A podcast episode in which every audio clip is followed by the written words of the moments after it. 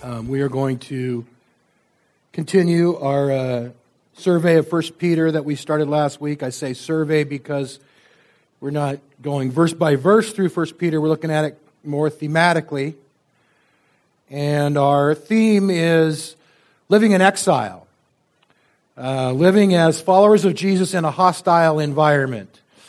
And Peter, you remember from last week, is writing to exiles. He addressed his letter to exiles, but they are, they're not in fact geographic exiles. The people he's writing to are actually in their natural homeland. He's referring to them in that way because they are spiritual exiles. They're, they're living in a world that's not the same home that they're called to live in. And I believe that in, uh, in the world today, we're in a similar situation. We, we looked last week a little bit at some of the characteristics of what's being called a post Christian culture. Uh, we, we looked at several things, but particularly the quest for power and wealth that is so dominant in our culture today. And if you remember, Peter tells us that's not the goal. The goal isn't just to have more money and more power. The goal really is to learn to love one another. And that uh, the quest for power and wealth will always leave you short. It'll always leave you wanting more. But if we learn to love and we create a loving environment, that there's fulfillment and there's purpose and meaning in that beyond uh, what this world has to offer. So this morning we'll continue. We're going to look at, I'm going to skip ahead to just uh, a, a short little passage at the end of chapter 2. There's just three verses here today. This is a, a profound little passage. It's kind of poetic in some ways. It's powerful. Uh, it's what we might say uh, is a theologically loaded little section, meaning it's it's brief, but there's a lot of theology in there. And, I, and I'll just I want to give you a little. Uh, here's a little pastoral exhortation this morning. Yes. Uh, my friend Todd Hunter was meeting with a group of young guys one time, kind of potential leaders or whatnot in the church, and they were reading together and they were discussing. And one of the guys said, "Well, you know, I'm not a theologian." And Todd goes, No, we're all theologians. You're just either a good one or a bad one. And so my exhortation to us today is we're all theologians. You're just a good one or a bad. I think it behooves us as followers of Jesus if we say the Bible is the Word of God and that's what we, you know, live our lives according to, we should know what it says. We should know what it teaches and what it means. So uh, we want to be good theologians, not bad theologians. So our. Uh, our passage is at the uh, end of chapter 2 of 1 Peter, three verses beginning in verse 21. We'll uh, read these together. He says, To this you were called because Christ suffered for you, leaving you an example that you should follow in his steps. It's pretty clear. Christ suffered for you. He was your example. Follow in his steps. And then he says this He committed no sin and no deceit was found in his mouth. And when they hurled their insults at him, he did not retaliate. When he suffered, he made no threats. Instead, he entrusted himself to him who judges justly.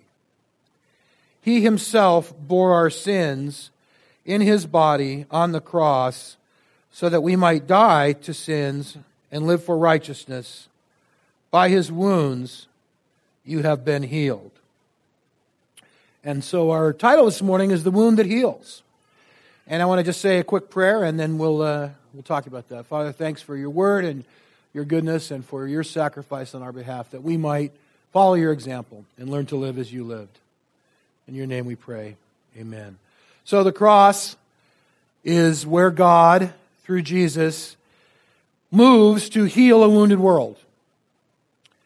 Uh, I think that very often when we think about the work of Jesus on the cross, we think, well, on the cross, our sins were forgiven.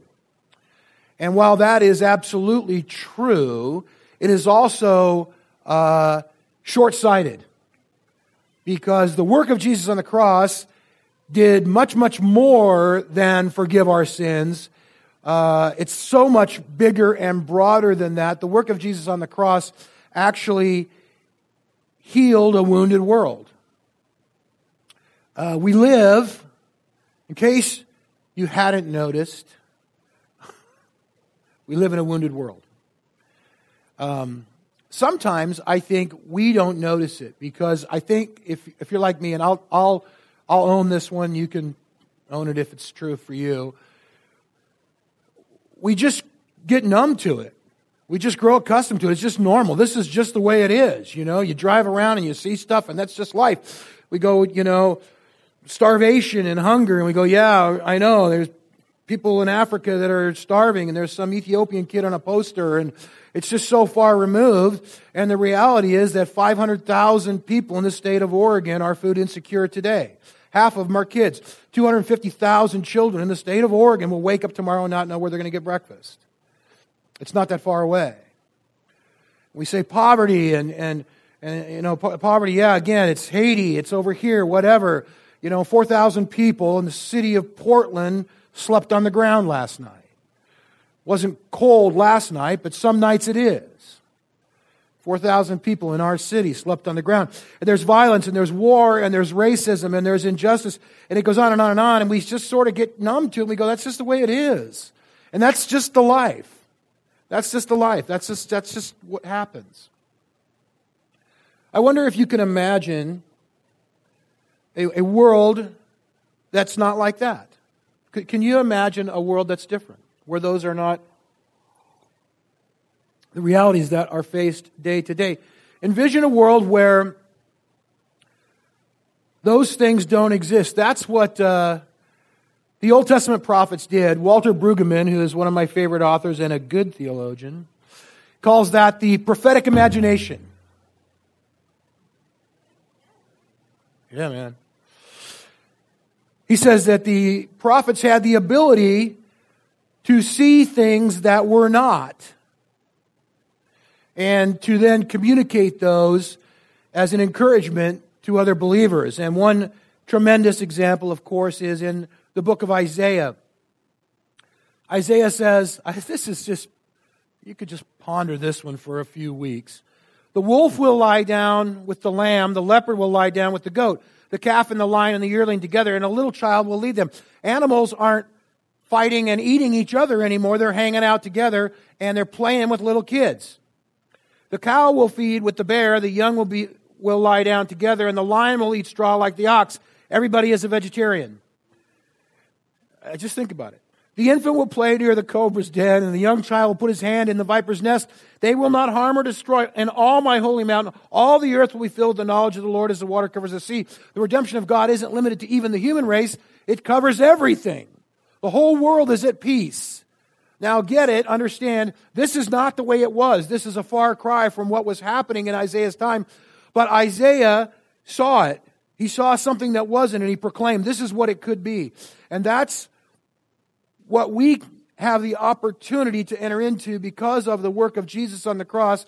The kingdom of God was established, and, and we can actually enter into a measure of that, a semblance of that, some order of that today. When we pray, Thy kingdom come, Thy will be done on earth as it is in heaven. That's exactly what we're asking for, for that presence of God and that reality to begin to take place here and now in our lives. Living as exiles is not easy.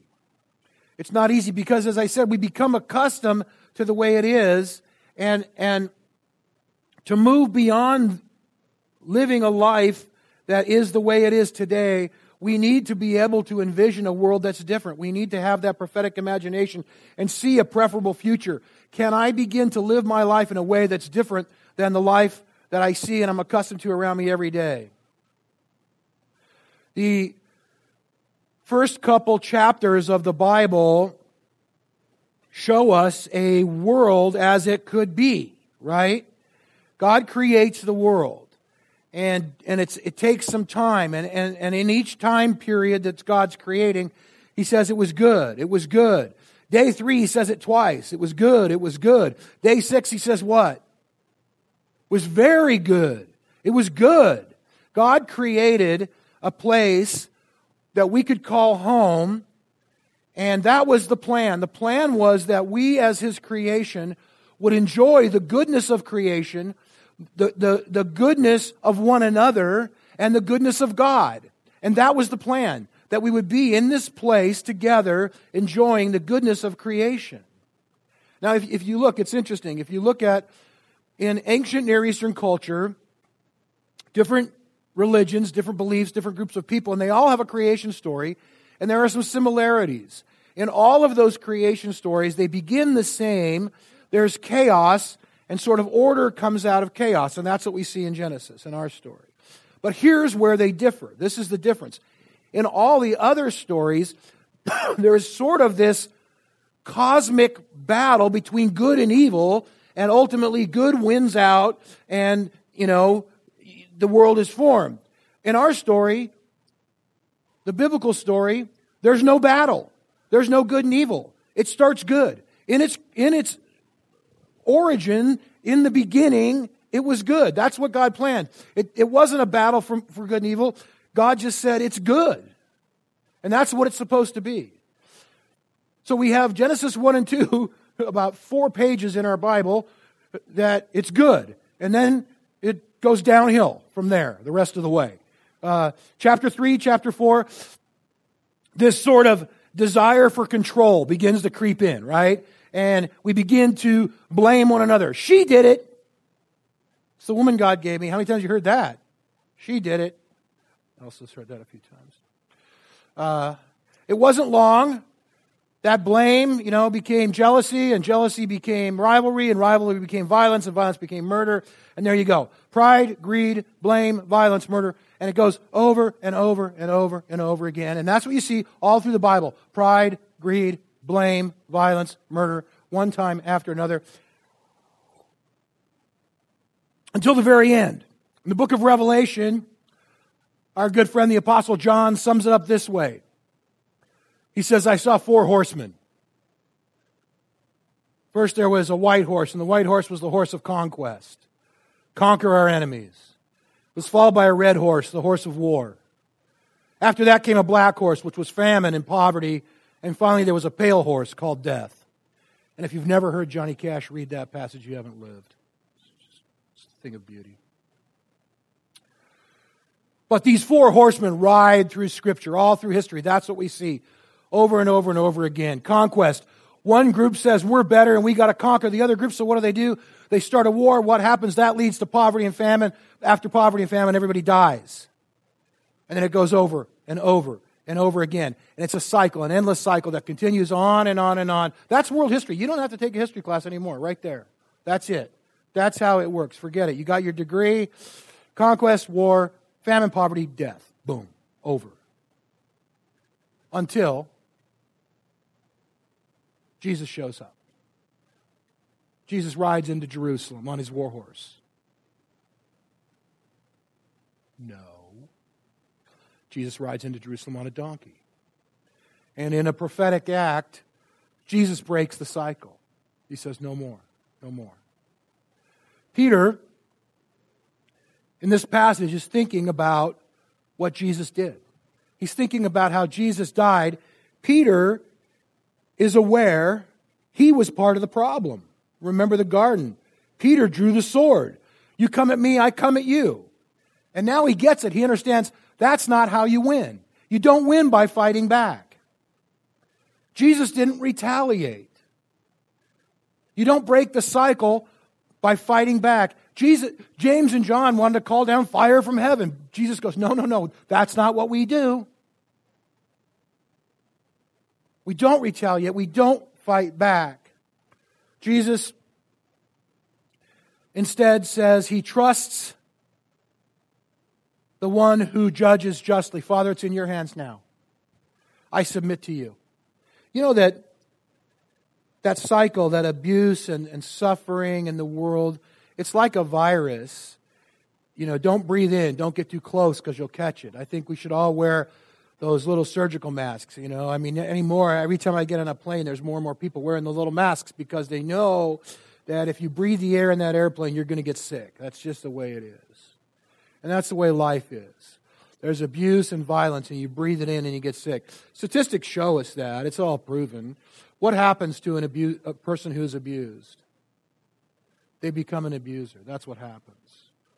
People, people that are mistreated lash out at others. That's what happens. That's how it works. That's how it all works. That's how terrorism works. That's how gang warfare works. That's how dictatorships work. That's how the mafia works. You hurt me, I hurt you.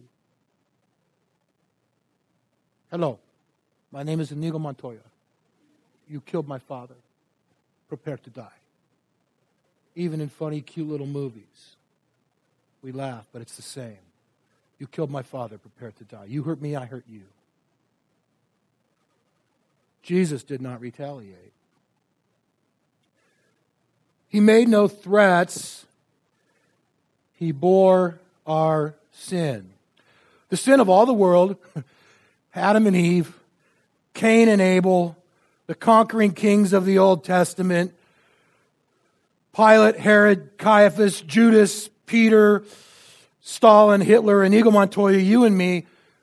I don't think Inigo Montoya is a real person, but Jesus took all the sin and bore it in his body. He takes all the sin, all the woundedness of all the people of all time, and he bears that, and he doesn't retaliate. No paybacks. There are no paybacks. Instead, we are healed, and the cycle is broken. That's what happened on the cross. He entrusts himself to the one who judges justly. And what does the one who judges justly do when Jesus bears that sin in his body? he raises him from the dead. Jesus comes back to life, but here's the catch. Here, here, here's, here's the big ticket. Does all of that sin come back with him? No.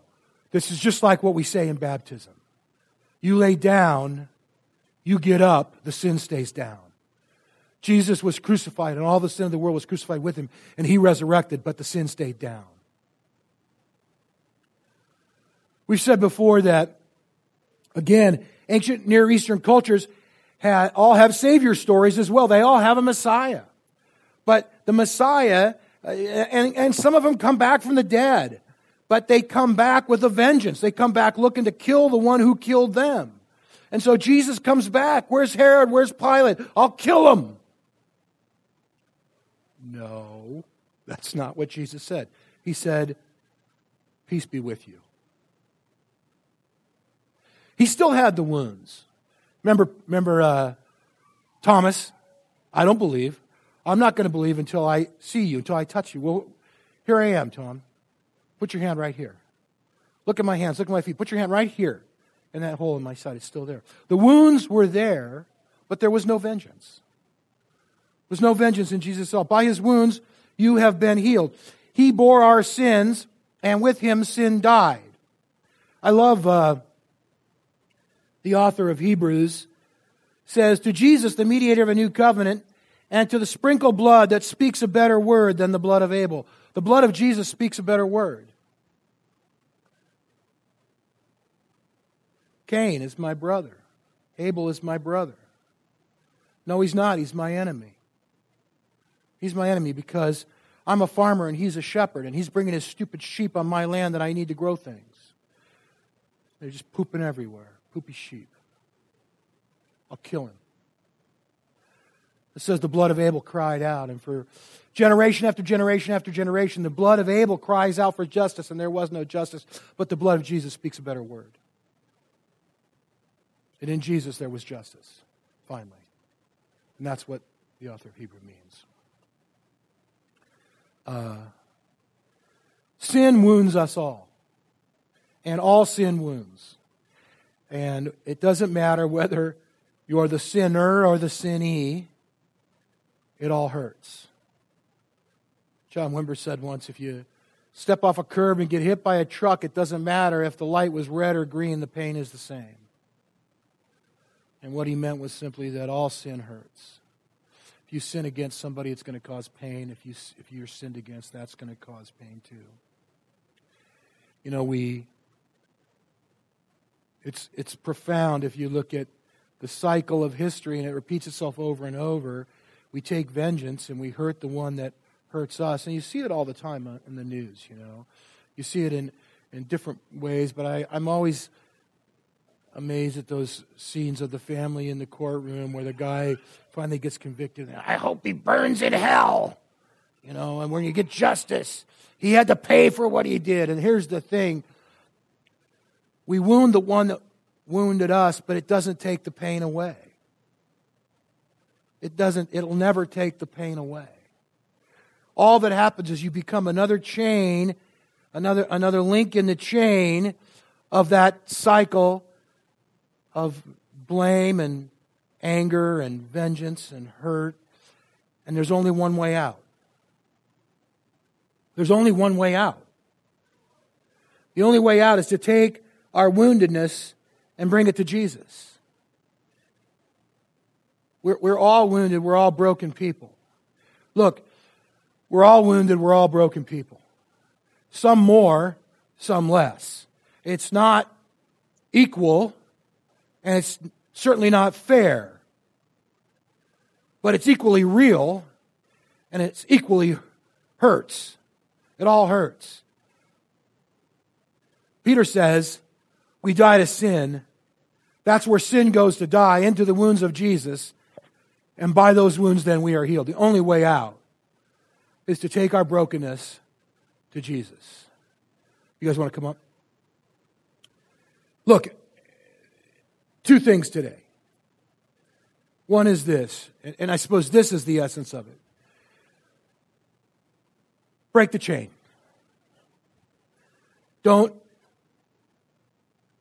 seek to continue to further that process by living in that pain and taking that out on other people. Instead, just bring that to Christ and let Him heal that wound because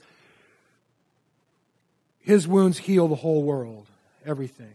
Second thing, lesser but important, is this verse 21 that we started with. This is what we were called to. As Jesus suffered, we're called to enter into that, to follow His example, to do what He did, to let others off the hook. If somebody hurts you, Instead of seeking vengeance and praying evil upon them, pray blessing on them. Father, they don't know what they're doing. Peace be with you. That's what Jesus said. That's what we want to do. That's the people that we want to be. That's who we're called to be. That's the way that this cycle ends and the world can really be changed. And I get it. We can't change the whole world, but we can change the little bit, right? The little bit that we're in. It's like that kid with the starfish. You know the story. You can change this one. I can make today better for this person. Let's stand.